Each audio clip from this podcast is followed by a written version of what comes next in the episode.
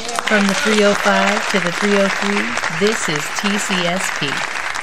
Ladies and gentlemen, please welcome Dr. Brian and the Casually Serious Band.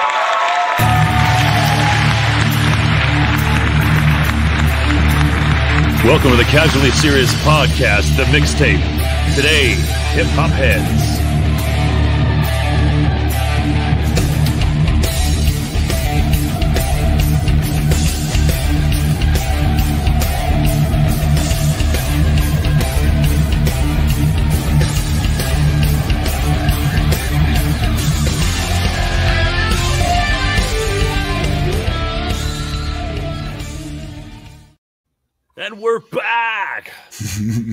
You? I, I, I, what's going on, ladies and gentlemen? Real quick, I, I didn't even have the wherewithal to ask if Dr. Brian and the Casually Serious Band would even think about doing a remix for today's episode, but I figured it was too short, too short notice. No big deal. Ken, man, how the hell you doing today? Pretty good, man. Another day in paradise here in the 305. How you doing yeah, there in the Denver region? We're doing good, chilly. man. It's it's a little chilly. It was really cold a few days ago. Um, but as I always say, as long as it's 75 degrees to 80 degrees in my grow tent, it doesn't matter. um, but yeah, it's it the was only really temperature cold. that matters. Yeah, it was really freaking cold, man. And uh, I'm not going to bitch and I'm not going to moan. We I've got a lot of friends and a lot of family, uh, second family, secondary family in Texas that is going through a lot of messed up shit Mhm. because the Mhm. South is not prepared for cold snaps. Neither is their plumbing. So we're seeing a lot of um, hellish shit popping through. But um, yeah, man. Other than that, we're doing good. Just staying warm. We have a fireplace. Heat rises. All that good shit. Um, but yeah, chilling out today, man. We've got another casually serious podcast. I tried and tried and tried to get uh, a, a, someone I had met a, a year and a half ago, I think, Mr. Mix, the uh, the DJ for Two Live Crew. Mhm. Um, I got I hit him on a bunch of different um, platforms. I texted him on the phone. Unfortunately, he just didn't get back to me. I imagine he's probably doing something, um, maybe in, on vacation. I don't know. He's busy. There, the Two Live Crew's not touring too much, and and and Luke Skywalker's not part of it anymore. So uh, you know, I'm not sure how much uh, music they're making, but regardless, he was cool as hell to us at Hammer's house party that me and Eric Bisson went to when Eric B came up here and visited me out here in Denver, and uh, I wanted to see if maybe he could kind of shed some light on on some of what we're talking about today, which is hip hop, the beginnings of rap, the beginnings of hip hop, and I'm sure a lot of people on on the YouTubes um, who might look at this show and and and and see that maybe these two guys that are about to talk about hip hop might not have the ability to do so, possibly second guessing us because of the color of our skin, possibly uh, listening to the way I'm talking right and say this guy has no idea what hip hop is about, but you'd be really friggin' wrong because we grew up when it all started. Um, we had the early influences, just as I think a lot of a lot of other early hip hop heads had that were listening to rock and roll, and how hip hop kind of came across as rock and roll at first, so that they can kind of get into the mainstream and be accepted, and then broke off and did their own thing. So we we've got some experience on on a lot of it, and and uh, you know I'm, I'm definitely I'm definitely psyched about this one. Uh, Andrew Pace is knocking on the door saying, "What's up, man?" Andrew Pace, thanks for coming and hanging out, Merc. I appreciate it. We've got a few people on the line, so let's just jump into it. And before we jump into it, um, let's bring in our guest, man. We have, you know, we've been trying to get a bunch of different people hopping in here talking about the topics we're talking about. We're lucky enough to have C Money pop in right now. Uh, I'm going to go ahead and call him Chuck Man because he is uh, Ken Man's brother. Welcome to the show, Chuck C Money. What is up, dude? How you doing, man? Thank you, brother. I love to hear about your tent that you're talking about. That's uh, really fantastic. But um, I don't, I don't want to know. I don't even want to know what it is. And I like that you brought another white guy onto the show. I, I think that's uh, another, another great thing. Yes. We fold in the cheese. That's what we're going to be doing here. People are going to notice it. But you know what? Like I said, man, we're these we're getting we're these sneaky little dudes. We're coming in here. We're all Caucasian and, and Italian and Irish and Jewish and just kind of making it into your mainstream. And we're gonna drop some fucking bombs on you right now. And you're gonna be much wiser for having experienced all of it. I guarantee you this. Um, but anyway, um, I guess we can start the show. Ken, man, we're going to get you up here first, I think, and slide you on over there because um, you're gonna you're gonna at least give us a little bit of a walkthrough. Because if we don't have Ken Man giving us a bit of dialogue and doing a bit of narration to the historic value to the music that we love, then it would not be a casually serious podcast. So Ken Man, make it happen, man.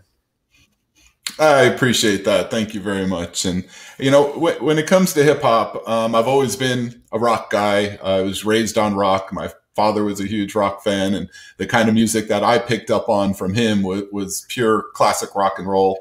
And it really took from hip hop to kind of incorporate a little bit of rock and roll to kind of get my interest. And once it did, it it opened up, I think, a whole different view of that music to me and made me kind of want to know more about it and learn more about it. Um, so when I really look back at hip hop, I think it really began as as most people feel it's derived from New York, and a lot of it came from African style music and island Caribbean style music. And as a lot of people kind of worked their way into New York and into the cities outside of, you saw this kind of music coming up with um, first off with actually spoken word you'd hear of last poets and groups that would just not put the music yet to it but just with their words kind of rapping poetry. And those were the beginnings of where i think rap kind of came from. And this is in the early 70s and that kind of transformed into musicians kind of putting music to it. So dj cool herc was a jamaican american that brought some of the island music and basically all he did was just mix different sounds continuously. So he would take popular songs and he would mix them in with some island beats and he would keep that continuous music going with with dual turntables, which was some of the really early DJing that would happen literally just at parties. It wasn't like these were groups or bands that were recording. These were just parties, huge parties, block parties, outdoor events in New York in the 70s. And as more DJs began to do that, some of them became a little more mainstream. Africa Bambaataa um, Grandmaster Flash. You know, these were guys that were doing the same thing, but now we're putting the music in with the words together to create a new sound. And Bambaataa began Zulu Nation at that time in the early 70s, which really was, you know, to white people in the suburbs, a scary situation, but not at all. It was all about music, dance, graffiti, just within the art was all the hip hop scene. And that's really where the early roots of hip hop began and, and, and started to take place. And from that, when you start seeing the songs that were joined together and scratching started to begin into the late 70s and it all have culminated i think to what most people you know know with the sugar hill gang. And and obviously rappers delight when that came out which was the late 70s maybe early 80s but that that was a time where it finally came came full on into the mainstream and people started to really accept hip hop and where the movement kind of went from there. Um, Kurtis Blow from that point, Ice T, who kind of brought in the West Coast quote unquote gangster rap movement. You know, that was probably some of the early gangster rap was coming from from guys like that. So there was a it was an interesting kind of foray that I thought, you know, kind of looking back because my beginnings was with uh, with different groups, which we're going to talk about a little bit later. But it made me kind of work backwards from there, you know, from the mid 80s or so when I kind of got into it to get an idea of where this music came from. And and there's great stuff to look back on and, and, and hear and kind of understand where a lot of the guys that sample beats today get a lot of that from. I'll tell you what, what's what's weird about Ice T, uh, a crazy little thing is obviously um, he kind of coined that phrase original gangster that was his. Mm-hmm. That was his. Right. It was his first the album, and he, you know, that OG original gangster song was big, and that's really uh, it. Kind of permeated into the cannabis culture to the point where a lot of folks believe to this day that OG is original gangster, when in fact it was really ocean grown. Um, but they sort of it sort of attached itself to the cannabis culture as Cypress Hill sort of introducing a lot of that, a lot of pre ninety eight Bubba Cushion stuff into the culture of hip hop. A lot of people started saying OG Kush, well, that's original gangster, that's gangster, and then it kind of latched itself on, which is kind of crazy. But yeah, Ice T, I remember Ice T being some some cutting edge stuff back in the days, man. Right, absolutely, absolutely, and I mean that's uh, you know I, I think a lot of that music at that time kind of got into where you know, I, I got into it a little bit more, which would have been with Run DMC, with uh, you know, King of Rock stuff, where you started getting some really heavy guitar kind of mixed in And and again, all of this stuff began from those early groups, but once guitar kind of got mixed in with the with the lyrics and then the way that they presented them, um, I was hooked. I, I, loved it. I thought it was a great mix, and it definitely got me on board with with hip hop and into some more stuff from there, which we'll get into a little bit further into the show as well. Don't want to get too far ahead. You know, and as you as you were speaking about um, some of the early Grandmaster Flash and, and, Furious Five, I'm thinking of like you know Afrika Bambaataa and stuff like that. As as we see them start emerging into the into into uh, the culture, they they the original original hip hop acts were wearing leather and spikes and studs, right. and and it was real. It was really kind of crazy if you think about it only now because back then it worked back then it was that that was sort of like the edgy they wanted to come off edgy and flashy and that had always worked always worked sort of as a formula for heavy metal for you know euro and white heavy metal artists and acts. They all wore the leathers and studs at that point and it was all evolving at the same exact time because the new wave of british heavy metal was all happening right at that time too. So you were you were getting a whole bunch of uh, sort of this perfect little blender of all different kinds of music where there was so much music saturating the world from different kinds of genres back in the 80s that we've learned as young people how to absorb all of it in different areas and be a fan of all of it where where I don't I'm not I don't know if necessarily that's so much the case now although uh, you know I'm not 18 anymore so hmm. I don't I don't have that going for me. No. Um um, so what do you what are you saying? The the very first album you ever bought, the first rap or hip hop album you ever bought, Ken?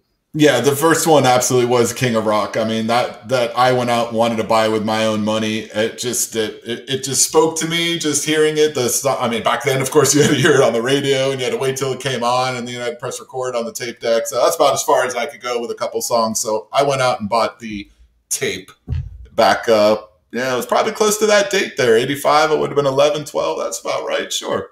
Now, maybe a couple years later. Might not have gotten that it when it first right. came out. I was, yeah, it actually is. I mean, I, yeah, that's probably right about right about where it was.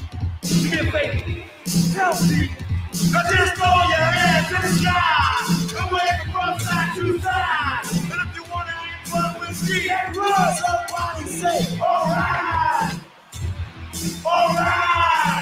That was pretty big stuff, man. That was real. That was real big. You saw that crowd, man. So that was that was Live Aid, man. And you know anybody oh, cool. who wasn't around in in 1985, uh, anybody who might not have been around at that time, Live Aid, as you know, who if you saw the you know the Queen movie, that was a big friggin' deal, man. Mm-hmm. And uh, for Run DMC to be part of that and representing sort of hip hop and black culture, I think was a massive deal.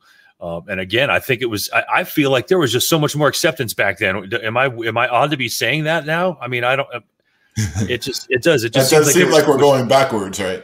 So there was some sort of walk backwards, yeah. Um, and so and my my very first hip hop album, and and it was Run DMC as well, which is a little bit earlier.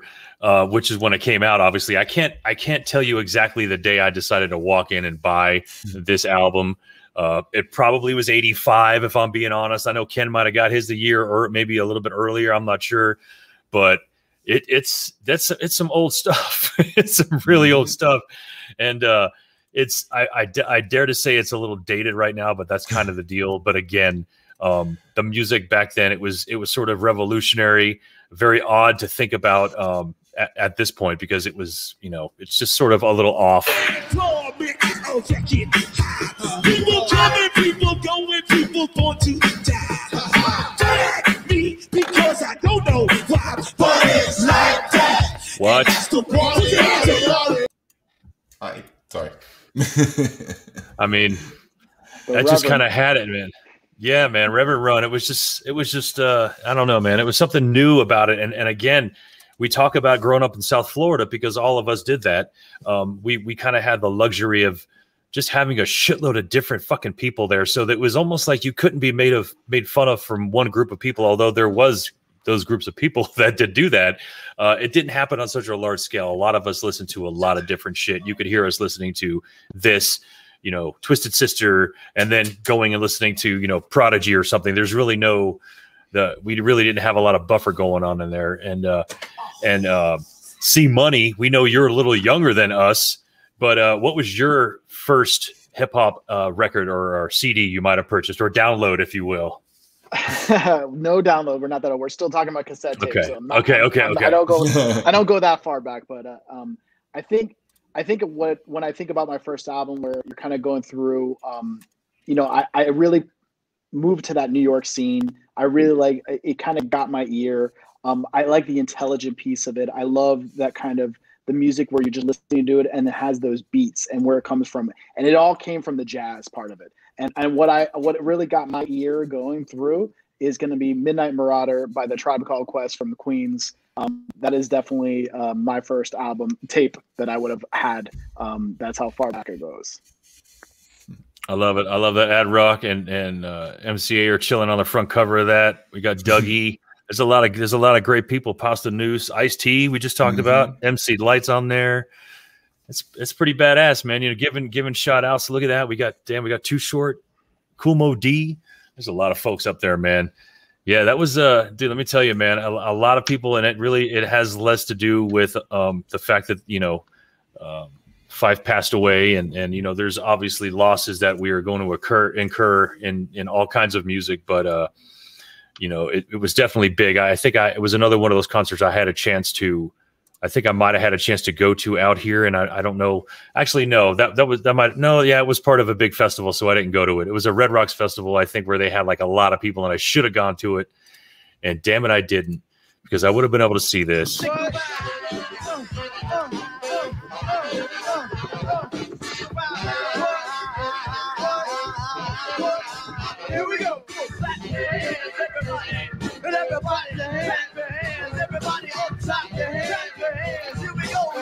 Here. Clap your hands. Check it out. Back in the days on the boulevard of Linden, we used to kick routines and the presence was fitting. It was I, the abstract. And me the five footer. What? I kicks the mask down, so support the Frankfurter. Yo, Oh shit, shit, man. so good, Yo, man. no, That I mean- still plays well.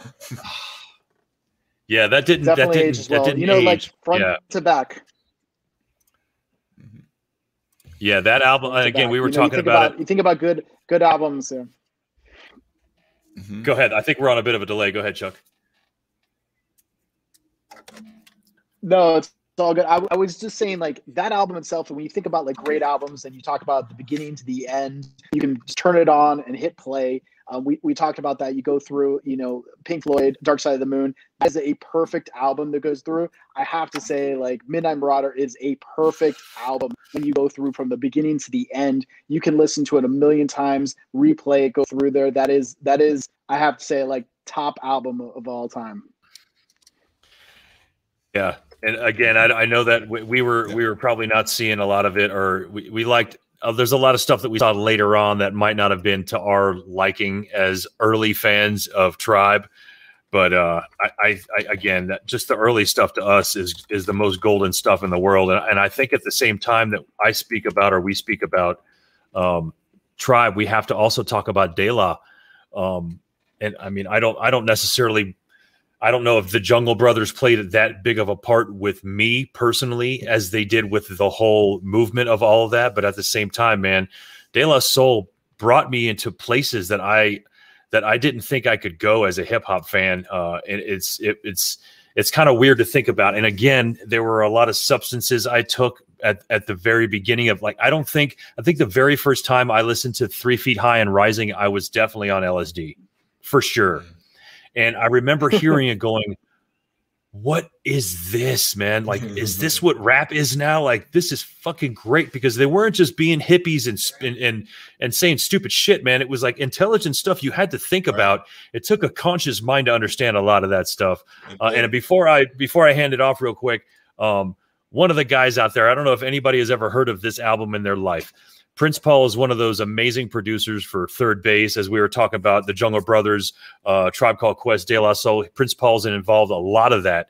This is a concept album called A Prince Among Thieves, and you have to check it out if you haven't. If we're talking about being able to listen to something from front to back, you have to wa- you have to listen to this album. It's one of the greatest albums. Everlast is on it from House of Pain.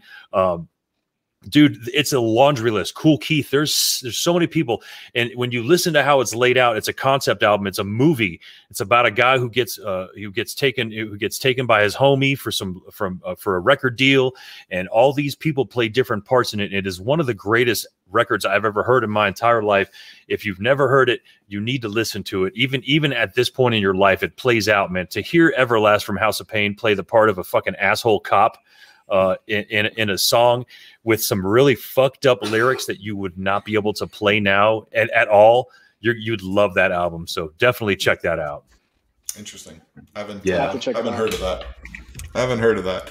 Yeah. When, when it comes to to tribe, um, like my my little brother said, um, that's it. The our award award tour to be to begin that album, um, Midnight Marauder, is just incredible. It is story told, and it just this is why the album flows so well. And I think it picks up but adds so much more melody than from what they had in low end theory. And it just shows the kind of band that they are to be able to be influenced by others to a point to where they can make little tweaks and changes to their music. And from one album to the next, if you listen to low end and you go right into Midnight Marauder, you really see the differences and how that band grew. And I, I just found them lyrically to be one of the best. And when it comes to hip hop, I think as I evolved a little bit more away from the gangster rap, I was really big into Ghetto Boys and NWA, and it was just it was fun, you know. And the beats were were, were, popping, and it, you know it was it was fun to, to to ride around with that music. Um, I then started getting more into lyrics, and it made me appreciate a lot of the East Coast rappers, and especially uh, guys like uh, Talib Kweli um, was somebody who I thought lyrically was an absolute genius. He he wasn't a very mainstream guy, but uh, his lyrics to me were were absolutely incredible. And when you could listen to somebody that can flow like that, and at the same time have that type of vocabulary and ability to put words uh, to music like that, uh, it really did impress me, and it, it got me more involved actually, and especially the New York East Coast uh, hip hop scene more than anything else. I'm not a huge fan. Um, I know I just said NWA and some of the gangster rap, but I'm not a huge West Coast rapper fan. Uh, as we were talking about a little bit before the show, and I was dissing some West Coast rappers that I won't do now, and some East Coast pilots. Never mind. Well, I'll tell you Don't- before don't- before we don't start. go after the, the West Coast. we're, we're gonna hop we're gonna actually have have chuck kind of give us a little bit of what he knows about that sort of 90s rap which i know we've we've got a little bit of knowledge of but we're talking about early memories would be really right there for him. So before we get into that i feel like we jumped over somebody. I feel like we jumped over a section of hip-hop that i simply can't let get jumped over. Um, so real quick i'm just gonna throw something at everybody. Um, The Chronic. well you know that that's that's one of them too but no Okay. Oh yeah. Yeah.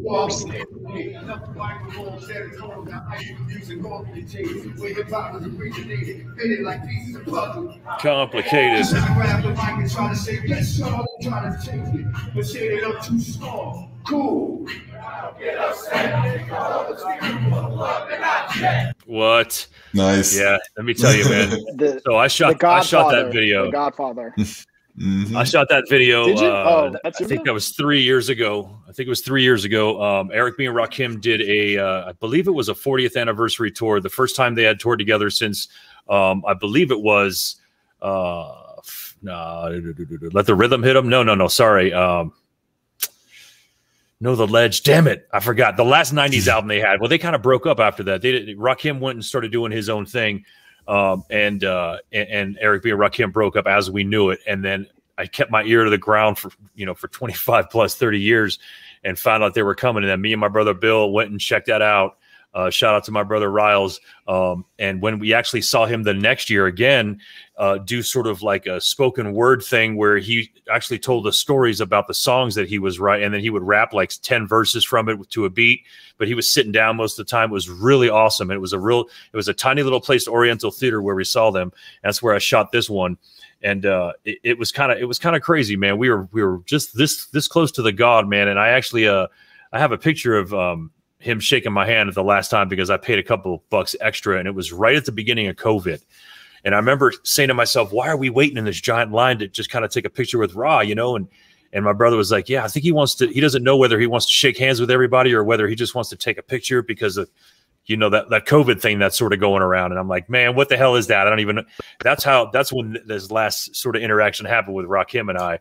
And uh, I, I remember looking, thinking back on that and saying that's kind of weird. But as you were speaking about East Coast and and lyrical rap and intelligence rap and weaving we couldn't jump over Rakim. We Yeah. couldn't jump over Big Daddy Kane. We couldn't. We're jump jumping over a lot. I think there's Yeah. a lot that we're Yeah, yeah, and again, we can, and, and you know, to touch on, there's there's genres of hip hop and rap that we actually could get into. That would probably be like a 15 part series, if I'm being Right. honest, because uh, everything from acid hip hop and jazz hip hop that was spawned from Tribe Called Quest kind of spun out.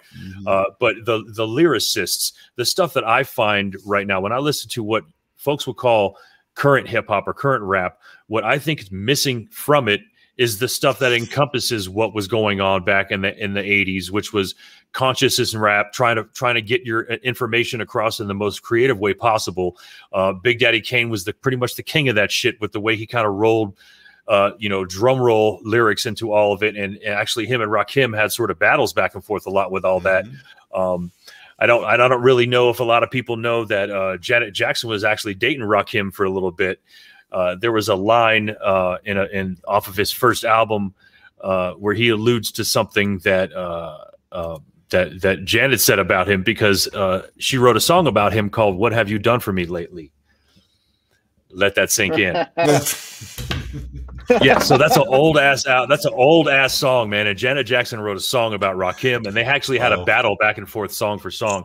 But that's kind of how the you did it back then, and and it was about intelligence and lyrics and stuff like that. And and I, I get, I understand there's going to be an evolution, but uh, I can't get behind a lot of what I hear currently. So as we speak about an evolution, Chuck, you know, what are some of the early memories you have of listening to hip hop as you first started hearing it? Which I imagine it was probably because of your brother and I for for some part, and then you going on and listening to your own brand. No, I think I no, I appreciate that, and you're absolutely 100 percent right. Much like both of you, I, I wasn't into hip hop right at the beginning. Um, you know, more of rock. Remember when you think about when the music hits you, you think about when you're 13 years old. Think about what that what music you were listening at that age, because that's the age that you really get influence. You take all in, and you just like you just soak it up like a sponge. So kind of going through there. Yeah. And to me, and I know this is controversial, I'll say the 90s was the best hip hop of all time. So it, it is like a bell curve. It starts off from like 90s, it peaks almost that that that 95 96 97 and then just starts to kind of dip down so that's that's my opinion take it you know, how you want to go through there but i'm going to take down to like a little memory lane for everybody so if you were born um, in miami there was something called the box you know if anybody remembers that it was a it was a tv station that used to play music videos and these were music videos that were kind of not allowed on MTV. So things that were like banned on MTV were on the box. So things that you would um, on this channel was a paid subscription, not a paid subscri- subscription, but it was like iTunes and MTV put together. So you paid one ninety nine to like three ninety nine to watch a video. So this is you call in a nine hundred number and you put in a digit and you kind of go through there. So think about when we're growing up at that time, um, Miami was big into the Miami bass hip hop. So Two Live Crew, you know, um, where I don't consider so much hip hop, but you think about that. Yeah, there you go. The that music and that hip hop that go through there. Um, that's that's music you would see on the box. So Ghetto Boys, you know, you would see like Two Live Crew. You'd see like uh, Put 'em on Blast by Sir Mix-a-Lot, which you never would see on MTV. That, that shit would not exist. Kind Put 'em on the glass. So that opens your eyes up to a lot of things. Put them, put 'em on the glass. I know you remember that one. You can't even I find do, that. I do. I actually just Sir saw I Mix-a-Lot, saw Sir Mix a lot last year, or when I when I it?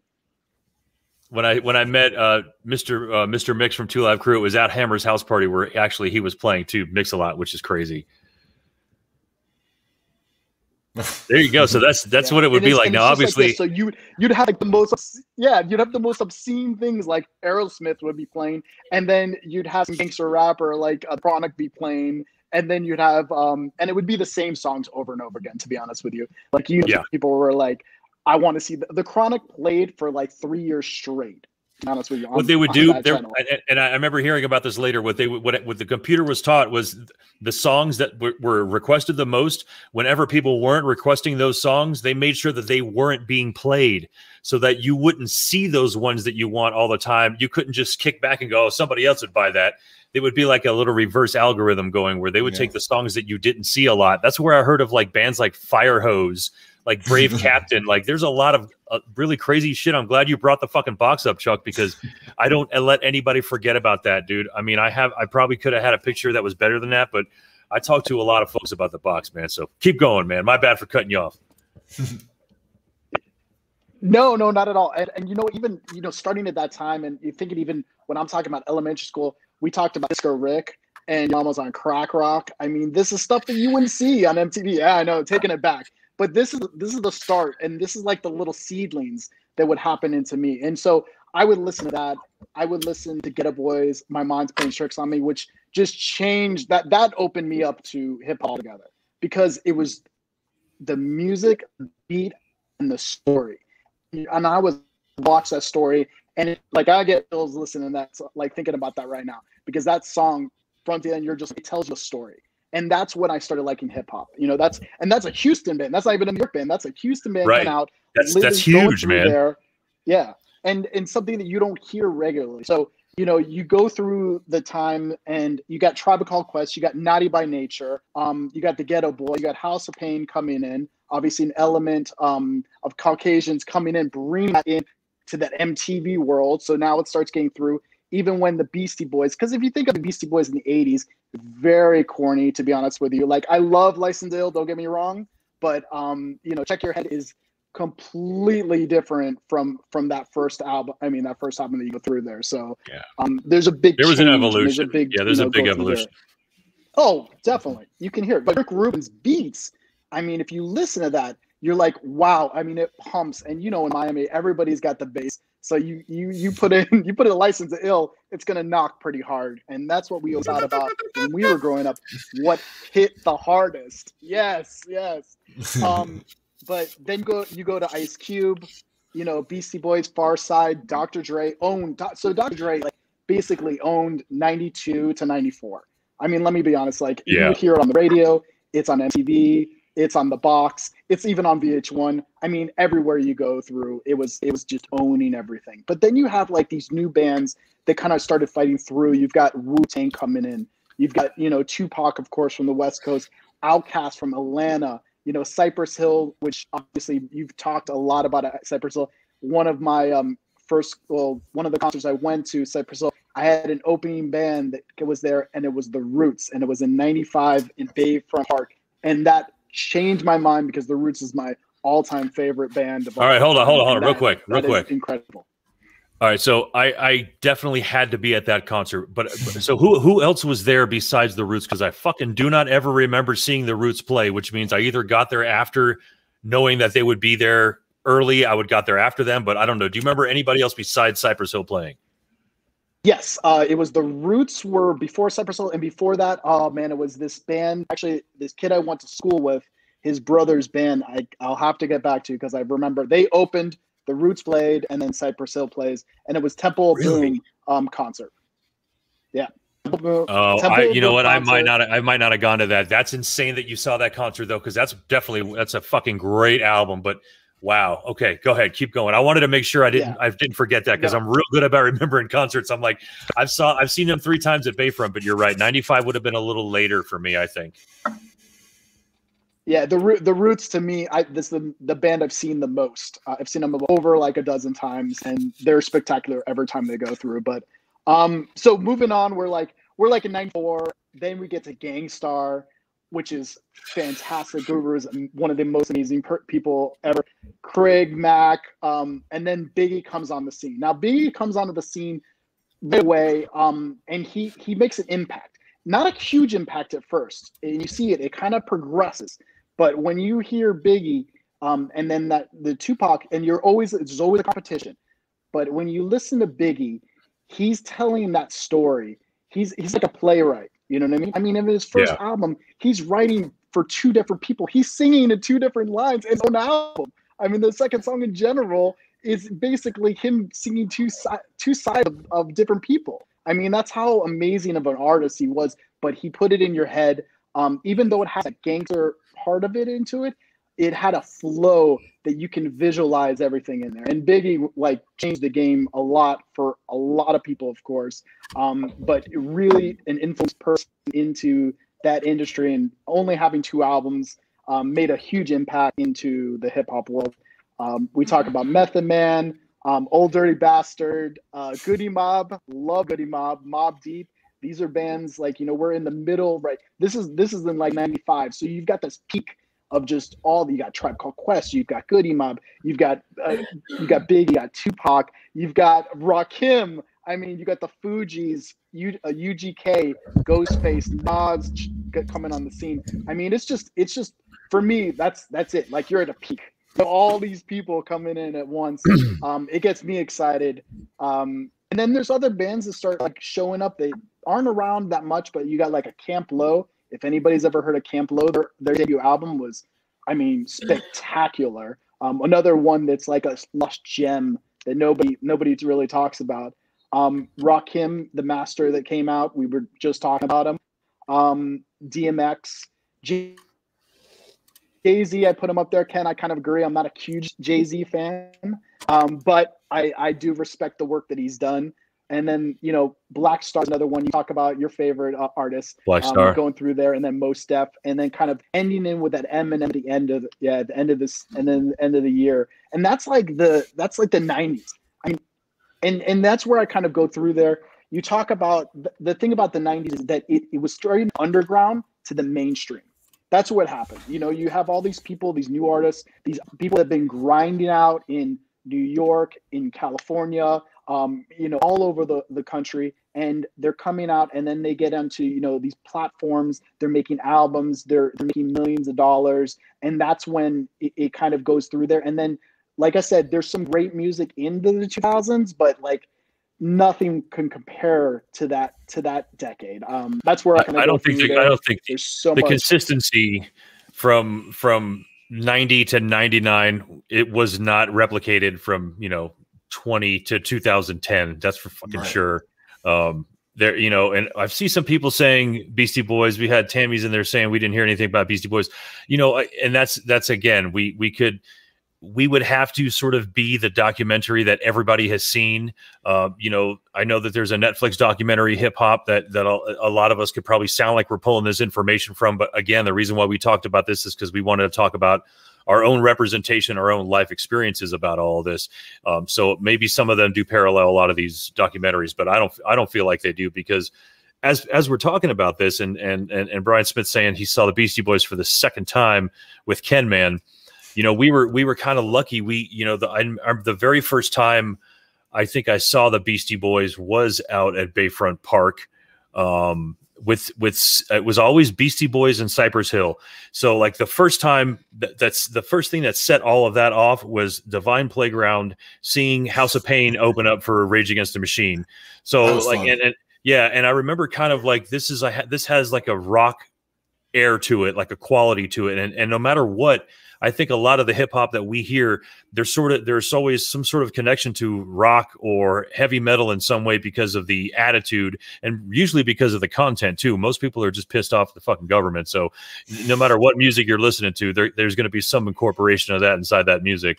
And and those two musics at one time were really kind of dominating the charts when there were charts and things like that. Uh, the Beastie Boys we can't gloss over, but you know we we could talk about them for a long time as well. Every one of these artists can be spoken about for an episode easily. Uh, but I re- I think that 80, 85 to 95 might have been like the biggest explosion of growth for hip hop and then everything else is sort of fallout from there. Right. And Beastie Boys, I mean, obviously, you know, is a band that had a, quite an evolution, as, as Chuck was mentioning just a few minutes ago. I mean, if you look at what you what they first put out and where they started and where what they evolved to, um, you know, you really don't want to just categorize them as hip hop. And it's it, you could you could lend their what they gave to the hip hop scene to a show like this for sure. But at the end of the day, I feel like you're kind of going over other people that were really trailblazers for hip hop overall. I think the big thing with, with Beastie Boys is that they were three white guys, you know, and that was something that everyone was like, oh, this is great. It's three white guys, you know, and, and they're acting all hip hop and dressing urban and doing all the things that, you know, these other guys are doing and, and it, they were accepted and it was fun and it was kind of corny a little bit as, as chuck said whereas some of these other guys were trying to talk the truth you know and as i mentioned earlier not a big biggie tupac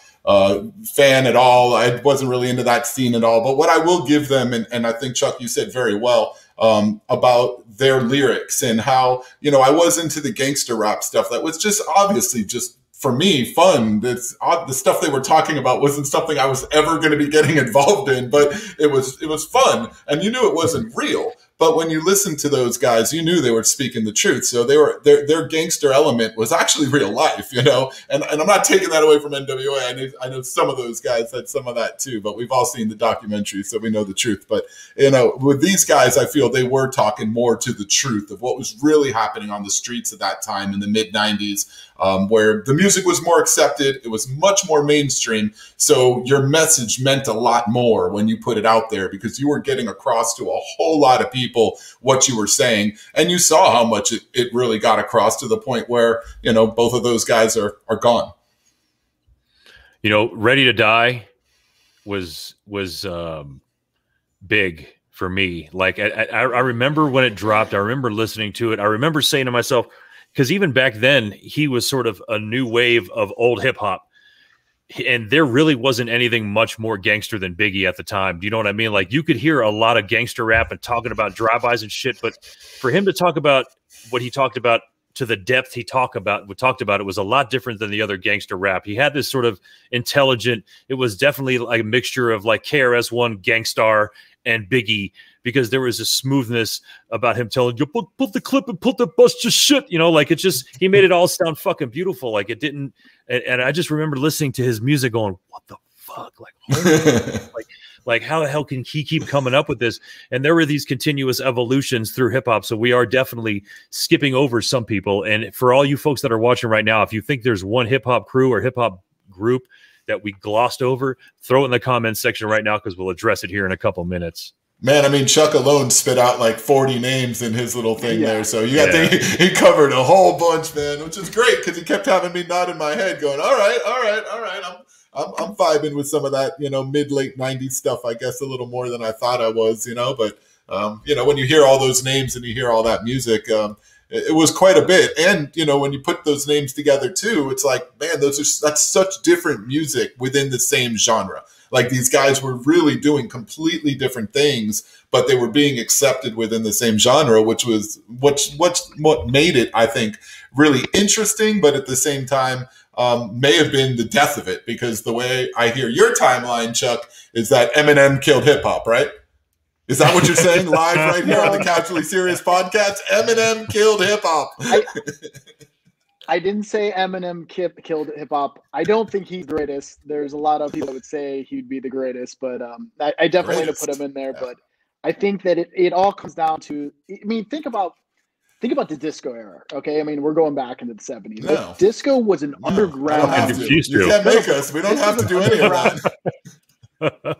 it was a club it was it was a gay community it was a club it was a fun thing to do it didn't be, it what didn't come until it was popular and then it was commercialized where people hated it and that's kind of where hip hop went it became very right. commercialized I see your point. and if I you see start seeing on the goddamn McDonald's commercials, that's when that's when when the industry's buying in for for hip hop for some bullshit for Big Macs. That's when it loses its flair a little bit, and that's where Yeah. that's where I compare it to.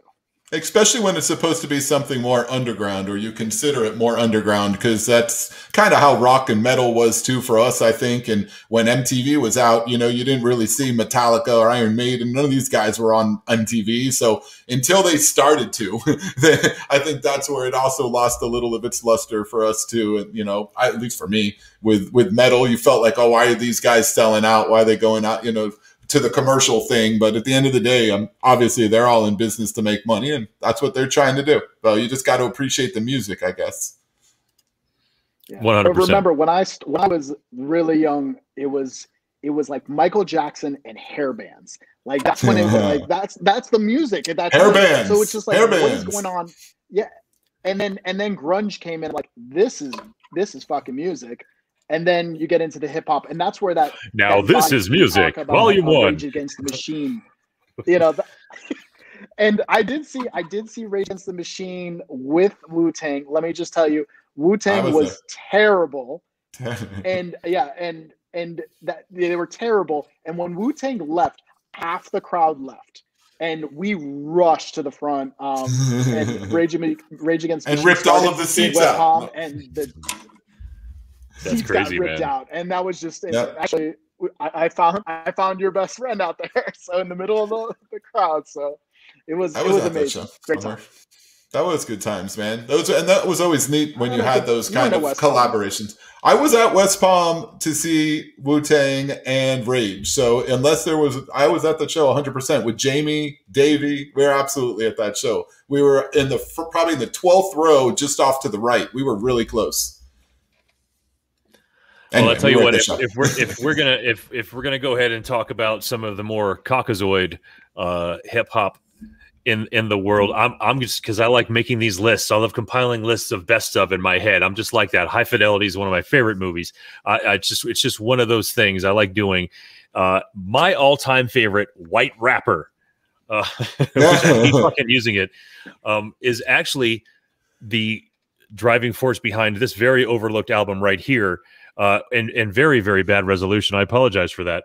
Uh, if anybody did not listen to House of Pain's second album or their third album, "Truth Crushed to the Earth Shall Rise Again," that was the name of it. Mm. Um, you're missing out on a lot of really good shit. Before Everlast decided to call himself Whitey Ford and sort of vomit sandpaper and and gravel into a microphone for the next 15 years or so he uh he Oh, was right. doing really good shit with house of pain. And you know this truth crushed album has a lot of really good shit on it. And and and cockney o'dyer is in there so there's a jamaican influence in a lot of it. And uh, prince paul i think moved away from a lot of the production on it. So it's really just an in-house uh um album but that end same as it ever was. Same as it ever was is great. There's a lot of really dark lyrics on there and uh, you know it, it just it didn't get it didn't get the rotation because it didn't have a hit like jump around. I think matter of fact uh, on point was the um was the hot single off of that one and i don't even know what might have been the single for this one uh oh fed up. Yeah fed up from this one yeah so which is kind of crazy but you know and then he went on and did this thing whitey ford which again he i think was massively creative for him and his his daughter i think has a has a disease that he had to address so he's sort of like uh, at, at the end of like the whitey ford thing he actually got back with dj lethal and danny boy and created la coka nostra with um, Slaine and Ill Bill, which is one of the sickest crews I've ever heard in my life. So anything you hear from LCN, La Coka Nostra, is basically all House of Pain with two new people added to it, and it's fucking great. Um, so check that shit out. But I, I think Everlast, I needed to give him his props because coming from the early days of Ice T and uh, and and that influence, because Ice T is who gave Everlast his break at the very beginning with "I Got the Knack" and all that really really early shit that Everlast broke out with. He was kind of doing that that dancing stuff that uh I guess a lot of a lot of uh, white that again. rappers did at the very. I'm How'd not gonna do that again. Come on, man. I'm not going to do that again. Everlast already is getting going to hunt me down and shoot me because he said I didn't fucking do that. Uh, but uh, yeah, I, I really think that he's he's one of the best out there. And obviously, we could talk about a lot of different uh, rappers, but uh, I don't know if if if I agree with Eminem being the greatest, but I can't say that he's not either. I just if we're talking about lyrically, I don't know a lot of people who can do what he does with words, man. So I don't know. That's a tough one. Not If not, fan. who is then? Ken man, if not, who is who is Well- the greatest MC to you? Uh, white M- uh, white guy rapper is MCA man. No, we don't have we didn't have to go white rappers. I was just saying that Oh, I thought but- you were going white rappers. I mean, that's No, what like, I thought. over You, it- I think that's what Chuck was saying. I mean, you're not putting Eminem at the top of all rappers, are you? I mean, come on, man. I right? think that's that's No. definitely something that's that's that's uh, debated dispu- right it's now. disputed. Yeah, for sure. Mm. Ask Joe Budden. He he Yeah, no, he wouldn't. He definitely wouldn't be up there for me. He probably wouldn't even be in the top twenty. Wow. All right. So Yeah. who, who who who has better rhymes than Eminem? Who is better? Well, I mean, like I said earlier, Talib Kweli for me, best lyricist that I've ever heard in hip hop ever. I'll put his lyrics up against Very sick. anybody all day long. So I mean, if you're just speaking lyrically, I mean, his I liked his sound personally. I thought I thought he had a good flow. He had a nice sound to me, but obviously he wasn't I don't know mainstream enough uh, to really to really be out there. But to that for sure lyrically i put i put him ahead of of anybody and then you got i mean you, you could you could name two guys in tribe that i'd put ahead of him right there i mean and you, uh, also anybody in uh in De La. i mean you, you got you got butterflies and ladybugs and they're all better black sheep Yeah, I, I think it's hard. I think it's hard because what what you in order for you to be one of the greatest in my eyes, and obviously I'm going to ask you, Chuck, who you think is. Um, you have to do something, I believe, that's revolutionary. It, it, that but in changes the whose game. mind in whose mind though in whose mind are they are you being revolutionary I suppose it is an objective thing and subjective, and I mean, it, it, it isn't it because we're all talking about different folks that kind of did different things to us. Who do you think's the great, the goat? Who's the goat to you, Chuck? I mean, that is a really hard, hard answer. I mean, question to answer. I, I would say like, if I put a couple, you can't say the best. Um, Nas, I would say is, is up there. Rakim, you you said him, and and my boy Guru, um, underrated, really underrated. Yeah, rest in peace. One of the best, man. and even One most, of the best, and even dude. even even like Mos Def. I, I love most Yes. Def. So like, there's there's just there's a lot of there's a lot of Mhm. great artists out there. Um, I can't say I can't say Biggie because he didn't have a long enough life to, to give. So I can't say that, but like lyrically, I, I love the work that he did. So, but I But he was there's- revolutionary. there. I mean, he was revolutionary. Dre was revolutionary with the Chronic. I mean, if you just talk revolutionary, and you're not necessarily going to, you know, you people consider Dre as a godfather in a lot of ways, just because of the way you know hip hop kind of transformed behind the Chronic. But I, I don't necessarily know if that's the guy you put at as your kind of main. I mean, hundred percent behind that. Method Man was another one who I absolutely loved. I mean, and that, that I'm going with sound now. Like what it, the sound that I like to me was was coming from a guy like Method Man too. So Outkast, that was another one. Very that's I mean, um, Andre is incredible. So I mean, there, there's a lot you can you can put in there. You know, That- and they're all going to be ahead One of Eminem. of- Every one of them are ahead of Eminem. Sorry, not sorry. One person that we didn't we didn't talk about that that that died way too young is Bill. Um, could have been one of the greatest. Um, that's that's who is probably that? somebody that I would have said. Big L. Oh yeah, yeah, and Big L, Big L is a massive influence to the some of the greatest hip hop artists we've ever known. So you're right. And There was, and again, that's also not a very big. We don't have a huge cross section to go with with him, but he did do enough while he was around, which had a lot to do with underground mixtapes and shit like that. Where you're right, Big L is a huge part uh, of the of the hip hop scene that you a lot of people don't talk about. Um, those that know, they know. I don't know. Yeah. You don't know. Yeah, um, and again, and I, I saw someone put Digable I up will. there. You know, there was this. I, the Digable, '90s was man, this Digable. weird. The '90s had this weird sort of cultural. Uh, there was a lot of misfit hip hop happening at the time, meaning there were these people that didn't necessarily want to be part of the mainstream, but wound up being part of the mainstream because they didn't want to be part of the mainstream. Which Digable, Digable was part of that. Like you had like young black teenagers, which did not consist of a young black teenager at all at the time. Um, and, and, you know, and then um, Pharcyde and a lot of experimental hip hop, a lot of what I call acid hip hop, which was really trip hop and some weird shit, experimental stuff that that got a lot of backbone and play because of Tribe and, and De La Soul. So there was this huge experimental area, and I mean, I, I suppose I can't complain now because for all I know, this could just be another experimental part of hip hop. Only I don't like the experiment because the the uh, the the stuff that I hear now is horrible. Brian, thanks for popping up. Das Das is easily one of the greatest hip hop groups in my in my mind. Totally. Yeah. Um, And, and I'm not even talking about. I'm not even talking about that first album. The, the second and third album are groundbreaking, but um, there's just like I said, they're part of that too because EPMD signed those guys, and and we didn't even fucking talk about Erick Sermon and Parrish Mm-hmm. Smith. Like EPMD was a massive part of hip hop because again, EPMD was the Redman camp, and then you know Redman put all these other groups on, um, and so there's a lot of shit we're glossing over. But look, if we don't want to make this a two-hour show, we're gonna have to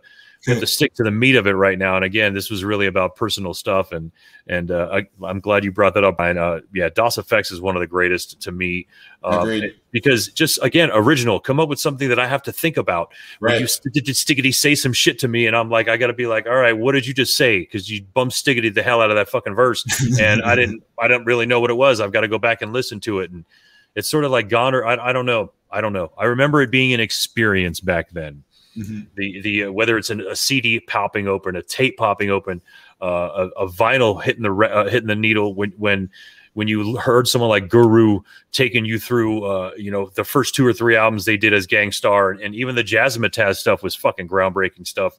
Um, there's just some people that you know I I don't think I don't want to get I don't want them to get lost in the shuffle in terms of memory when you're creating new hip hop, and I don't hear people throwing back to that shit. So Right. the, the problem with coming up with a new kind of music is that you almost wipe out the old kind of music that brought you to where you are right now and i don't see a connection between current hip hop and past hip hop Right. I definitely agree with that, and I you wonder if that uh, equation will come back together again as it as it evolves further, and you kind of see some old stuff coming back again. And we often do see that in music. So um, I think you will see that more. And people, kids also tend to want to kind of look at the retro stuff and they want to pull stuff back out when they're getting sick of kind of the same old music. And I feel like some of that's happening now a little bit too. I am just the old guy that's like, ah, what are you playing? This is terrible. But I, I do feel like somewhere in there, uh, something good's going to come of this again. I've always been to the Uh, of the of the camp that you need to play an instrument. You need you need to do something to show me you have some sort of musical talent. Being able to hide your voice behind a bunch of effects and you know using all everything on your computer to make the full sound of what you're doing. Okay, there's some talent to that. I'm not interested personally. So I want to get back to where people really do have talent. Musicians have talent. They write their own music. They play instruments. They write their own lyrics. They tell stories again and do it in a way that a listener can ap- actually enjoy. Um, because maybe it is I'm just older, but the more I listen to stuff from, yeah, pretty much 2000 on um, and talking like top 40 type stuff, I don't know a lot of what they're saying. And maybe it's I don't understand the vocabulary. Some of it I just can't understand at all. And if I don't know what you're saying, and like you said, bump stiddling bop through everything, so I don't know what the hell's going on. I'm over that, man. I'm done. I don't know what you're saying to me. I want You- nothing you- to do with your music anymore, unless it's Busta. I love Busta when he just flows and just does that craziness. I don't know what the hell he's saying, but it sounds awesome. So that I'm good with. Ken, you're you're, Yeah, you're that- old man. Get off my grass. That's what you're telling me right now. And, and you know, yeah, we go back. We go back. Um, and you talked about you, you once said like Wu Tang was not a good concert. It's just you're right. When in in, in hip hop, sometimes the concert does not show the talent that that they are. Right. Um, just because the atmosphere is not the right place. And you know, an amphitheater, they don't sound good. You know, and so like I ask you right now, Bob, what do you think is your best concert that like you saw as a for a hip hop band or an, an individual, an artist that you saw that you were like, God damn, you are amazing live. That's a good oh, question. Oh, That's a really shit. good question, man. That's good because I, and I'll give Bob a second to think about that while I. I interject real quick. But because I feel similar, I'm not going to answer the question, obviously, but I wanted to know what I mean. I feel the same way. Like when I went to hip hop live, I'm like, what is this, man? I don't even, I can't even kind of follow what's going on. Everyone's just screaming in the mics. You're right. It doesn't really transcend out of the studio as well as rock can or music in general, where you've got instruments you can kind of tune up and do what you got to do. So, I mean, I'll have an answer when Bob's done for the one I thought I was most impressed with. But, you know, going to certain shows, I was like, what's going on here? You know, that Up in Smoke tour I saw with Dre and Eminem and Cube and all of that. And I got to say, that was like, it was just a bunch of noise. And these were some guys that I liked in there, man, but it was a bunch of noise. It sounded absolutely terrible. I got back in my car after you know, put put it on in the car and it sounded much better. But man, it sounded terrible live. I ain't gonna lie. So that's a tough one to answer, man. All right, I, I I didn't get to, I didn't get to I have to mention if we're going to talk about live and we're going to talk about the incorporation and I'm going to throw a little shout out real quick. Uh, we're going to throw this out at you real quick. So anybody who doesn't know about what this is, um, really can't fully answer the question that I'm about to answer. So the answer is Beastie Boys. Now, can I give you one particular concert? I don't know that I can do that. I know that that I heard License to Ill, and then my brother Bill said to me, "Did you know they were a punk band?" I was like, "Nah, these guys aren't a punk band." And he's like, "Yes, they are. Here's this tape," and he handed me this exact freaking tape, and said to me, "Listen to this." And so I heard that, and then later on, um, one of my favorite Beastie Boys albums ever, uh, Paul's Boutique, they did Eggman, which was a, a very trippy song, but th- that song is actually on this tape in the form of a song called Egg Raid on Mojo. So it's really really cool to kind of hear the punk the punk rock that we, we all know kind of they were but back then that wasn't very common knowledge. It was just sort of like they blew up and they're these three jewish dudes who were trying to rap. They're like how'd that even happen? You know and, and they don't really understand. They had already been grinding with members of uh, what did they wind up being? Uh, uh, Naked Eye, Luscious Jackson. Um, so there was like Luscious a lot of a lot of crazy uh, mixture in there. But you know, I, I would probably say the first time I saw them, um, in a in a in a smaller venue would have been the last time I saw them in Miami. No, not the last time I saw them. They were they opened up the, the Fu-Schnickens opened for, up for them in um, at Cameo at the Cameo Theater. And I think this is the first tour that they did with instruments. So it might have been Check Your Head, if I'm being honest. Uh, and if that was the case, that kind of lines up correctly. So Beastie Boys at the Cameo Theater, Check Your Head tour, all live music, that whole fucking uh, five minute, seven minute skits, just the, the trippy shit they were doing was really cool. I'm not in love with that Beastie Boys, and I'm going to go on record as saying that, although I love a lot of that the music and the band and the and you know when they brought the instruments back into it that's cool but i always fast forwarded through those to get to the straight hip hop flute loop fucking you know all the real crazy just deep hip hop shit um I, that was what i really loved about the beastie boys but you know i could also say that that divine playground house of pain thing too because house of pain and cypress hill and Funkdoobiest that soul assassins thing became real big in miami too they came down for like five or six consecutive years and you know, we saw them with Rollins band in Miami. We saw them with each other, and then all like different bands. So that's a tough question, dude. But I I, I don't know. I, I think maybe since I knew they were rap, and I found out they were punk later, seeing them seeing the Beastie Boys in concert with their instruments was really sort of like a what the fuck, dude. Like, all right, I guess they do know their shit. So uh, I'm gonna go with that one. You mentioned Divine That's Playground. one. And you Go ahead, Chuck. You, you, you, you talked about a you talked a little bit about it earlier, um, and then I'm going to bring it back. Is you were talking about early days of rap? Remember they were wearing studs and leather. That's because Yes. there was an intertwine of the of the punk scene and the hip hop Yeah. scene. They were very much similar. Um, the crowds were similar that were going that in that New York scene. It was the same people that were seeing punk bands were watching these hip hop bands. So that that whole dress code kind of like came from that whole world, and and it's it's such an interesting piece. You said that, and I love the cameo because that's I saw House of Pain in the cameo back in the day. That was my first first band I ever saw. So that's that, that's what I thought about too when you keep saying it.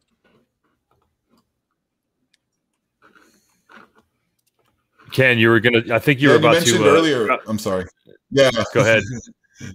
that was just gonna go to this. This is where I was gonna go. Was Divine Playground because you brought it up a few times. I mean, look at this. Look at this lineup. I mean, are you out? This is insane. This was an all-night event that they did at Bayshore, which is in Miami, right on the water in downtown Miami. It was Bayfront Park actually, and they did this. uh this whole event with two stages. So you had, I think it might have been three stages, but the two main stages was a rock stage that was just set up and open kind of in the middle of everything. Um, no seats, obviously. Just get up there and get in front and see who you could. And then there was this huge stage set up for all the DJs, you know, for the Utah Saints and Stereo MCs. And I mean, it was absolutely just an insane event that really blended that. I mean, a little bit of everything, really, because you had, you know, some of the electronic music in this, you had hip hop in this, you had some rock in here, and it just mixed all together so well. It was so much fun. This this show. They wound up kicking people out a little earlier than they said you could stay there. I was there as late as I could be because I was influenced by something. And it was uh, it was great fun uh, the entire night. Music from whatever you wanted to hear, wherever you wanted to hear it. Absolutely one of the best events that I've ever been to. I got to say, right there was Divine Playground. Ninety Yeah. what? Ninety three? Woo! Dude, uh, that is ins- actually. I want to say that's. I thought it was ninety one. If I'm being honest. I can't see that. It might say ninety one. My eyes are Yeah. terrible, even So- with glasses. to break it down real quick for anybody who's as as old as we are and stay and kind of has not been in sort of like the dance scene, Kyoki became a monster, but he is listed down here underneath uh, DJ Dimitri, I believe, who was the DJ of Deee-Lite at the time, uh, and and after that is a sort of like this grunge metal band called Wool. 808 State was like just some great fucking trip hop trance music, and then after that was House of Pain, which is none of that shit. Um, and then on the other stage, obviously, as you can see, Mayday, there's DJs right there, and then Rage Against the Machine somehow gets thrown in there, which obviously they they are they're part. It's part of a big tour, their opening tour for them for their from their debut album. But then Utah Saints and Stereo MCs, so those are two big, big, big trip hop sort of like DJ stuff. And anybody who who knows um that what's that what's the name of that current uh, Ultra? Is that what that festival is in Yeah. Miami? Yeah, yeah, So the reason why Ultra happened is because of this right, hundred percent. and and Yep. the ability for them to say we can bring all of these insane different trip hop and trance acts and stuff like that and and i i hate to spin off into this part of it but during the time when this was happening 1991 was a huge cultural shift in in a lot of things and a lot of different people were listening to like trip hop and taking ecstasy and going and listening to bands like House of Pain and stuff like that. That's how the reason why this worked so well is because this was Miami, Florida at the time. I don't know Right. if they took this anywhere else. I really think it was one day in Miami, Florida. Fucking that's it. But right. at, at the same time, they didn't. It, it was unheard of to throw these people on at the same time, and I think they found a lucrative. They were like, "Oh shit, we can keep doing this." Can you know? Because this at that time, that's what music was, and then eventually, I think concerts kind of were exploded at that time. Um, just single concerts in the end because I remember seeing like I went and saw Duncan Sheik with Jewel down the street from there, and then probably a Hmm. month later I saw you know uh, you know another band. Like there was just so many people coming to South Florida at one time, Yeah. and it it just I know that it doesn't happen anymore. I haven't been there in a long, time, I haven't lived there in a long time since '97. But uh, you know, it, it's it's definitely Miami was the scene at one point. There was sort of like we got all the East Coast stuff over there. It was it was a lot of fun. But Beastie Boys definitely, I feel like they brought some crazy shit live, and and um, you know, there, there's been bands since then, but still, I don't know. I've, I saw them at, uh, in San Antonio for the Hello Nasty tour, and was fucking blown away then too with that music and the round thing they were doing. Like it was just like, you know, they never cease to amaze me, the Beastie Boys, because you know, as fans, we love them, Right. and they did everything they could to sort of jump in the crowd with us. I definitely agree. Well, it looks like uh, we're kind of winded down here, and we're we're at about an hour and six minutes. Which you know we were talking earlier, giggity giddy. Let's try and get this down to twenty minutes. That's fucking hilarious. Tammy says, "I feel like today's hip hop has fallen in love with the same basic beat. Like every song at its base is just what I call boom boom get it get it. Cardi B, Kendrick Lamar. Kendrick is like pretty sick though. Like lyrically, the dude's a beast. Uh, but I know what you're saying. I, as someone who is uh, in the area of age that you are. I know you're a younger gal, um, but uh, at this, I know what you're saying, and that was actually just a really, really sweet way of what I said earlier, uh, of saying what I said earlier, because I, I don't even think I tried to make it sound as eloquent as that. It's just like it's all fucked up right now. It's all fucked up right now.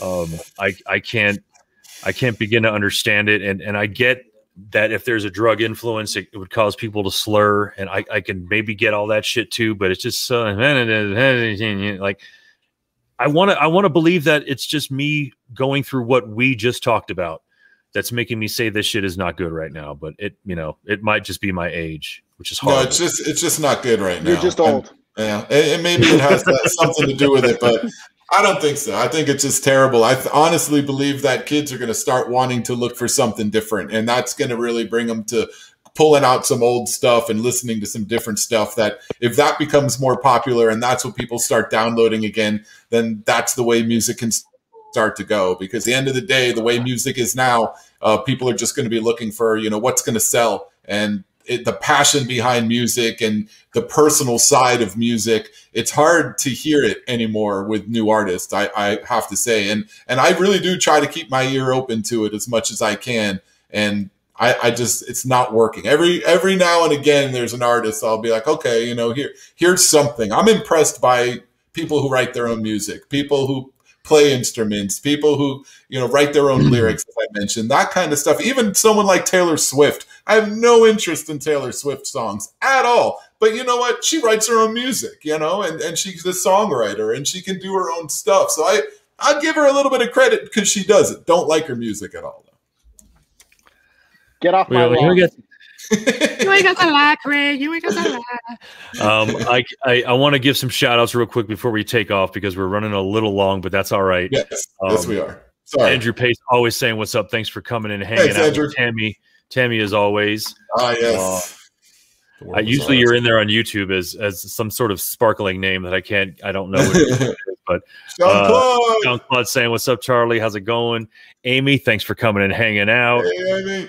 um yeah. Oh Brandy what's up? You came to hang out. I'm glad Up, I got to see uh, a comment. I know uh, at least Two last show or the show before you weren't able to kind of get in there but now you can you can communicate with us that's awesome and yeah that I mean I'm glad you brought up the box Chuck that was just I got such great, I've, I've got great memories and horrible memories because this all went to my mom um that whole fucking bill went to my mom and and uh let's see Brian Smith came to hang out Sarah what's up. Outkast. Tigra and Bunny I who you've been pushing Tigra and Bunny you two both pushing Tigra and Bunny with another Tigra cars Bunny. the cars that go boom, man. I, I don't know, man. that was it. That's all. I remember they went to our high school, right? Didn't they go to Miami Sunset? The the they they graduated. Yeah, I think I think Tigra, I think did. That's at the funny. very um Oh, Michael, what's going on? First time watcher listener we'll be back. Thank you. I Hey, appreciate thanks. Mike. I think maybe next week we're going to call it three white dudes. I don't know. There's really there's got to be a I'm I'm actually really really looking forward to the backlash from this particular episode if There's I'm being no honest. backlash. Come on. gonna- How there's can have gonna be- backlash? We gave some great information and some really ridiculous anecdotes all at the same time. How could you not Yeah. appreciate that? At, at the It's a very touchy least, subject for a lot of people. Yeah, people that are pissed off that hip hop sucks now. Well, yeah, because all we're going to do is Oh, talk about how great it was in the in the 80s and 90s and why it's not even ever going to be close to that. Again, I think we're waiting for some sort of revolution that um that uh, you know, I think the problem with it is we're waiting for something to happen that existed when record companies and record labels were active. Right. But since, since that has been taken out of the equation right now, I don't think that this audio revolution is going to happen until, unfortunately, what you are talking about, Ken, is people making it themselves, man, producing it at their house, which is really what's what's what hip hop has sort of become. And and again, that that also what what happens there is that some people make it in that don't belong in there. Like people Right. that suck kind of squeeze in there. Whereas before there was some old white dude going, Your shit sucks, son. You know, like now there isn't that. There you just plug Right. yourself in and you're in the freaking internet and all of a sudden Mhm. there's it's a little bit of a different now, but uh I- I Everybody's a know. journalist. Everybody's broadcasting. Everybody can do whatever they want to do. Even some got a people are doing podcasts and crap like that, thinking that people are actually interested. It's a crazy fucking world. Yeah, I don't know what to say about it. I know that I'm gonna continue to talk though. What the hell? Yo, the sign is real simple, B. It says wrap it up. Yeah, we got to wrap this show up. It's about right. Yep. All right. My bad. Guys, thanks so much for for hanging out. Chuck, thanks for coming and chilling with us. I Thank you, appreciate it, man. My brother. Thank you. Chuck is in the house. I'd like to say I Thank was the first person I called him Chuck. I don't know if I am, but we're gonna I'm gonna cling to that. I'll write it on my uh on my tombstone. There you go. Um, Michael, his thanks for coming. In. Whichever comes first. Uh, thanks for coming and hanging out, Michael, and everybody else who Thanks, came man. and hang out. All the- uh, everybody I- appreciate it. Yeah, I don't know what we're gonna do next week, so um, Stay tuned. yeah, we sort of fly by the seat of our pants here at the Casually Serious podcast, and uh, Can't At be the too same time, serious. Right, we're casually serious about it. Right. Right. So we don't really do any homework on anything. Maybe the day of we cram a little bit of information. All that shit we just told you, we really just talked about for a half an hour before the show. We don't know any of it. I'm just kidding. I'm just kidding. That was our life. That was hip hop in Miami, Florida. Thanks for taking the ride with us, ladies and gentlemen. Have a good night, and we'll see you next week on the Casually Serious podcast.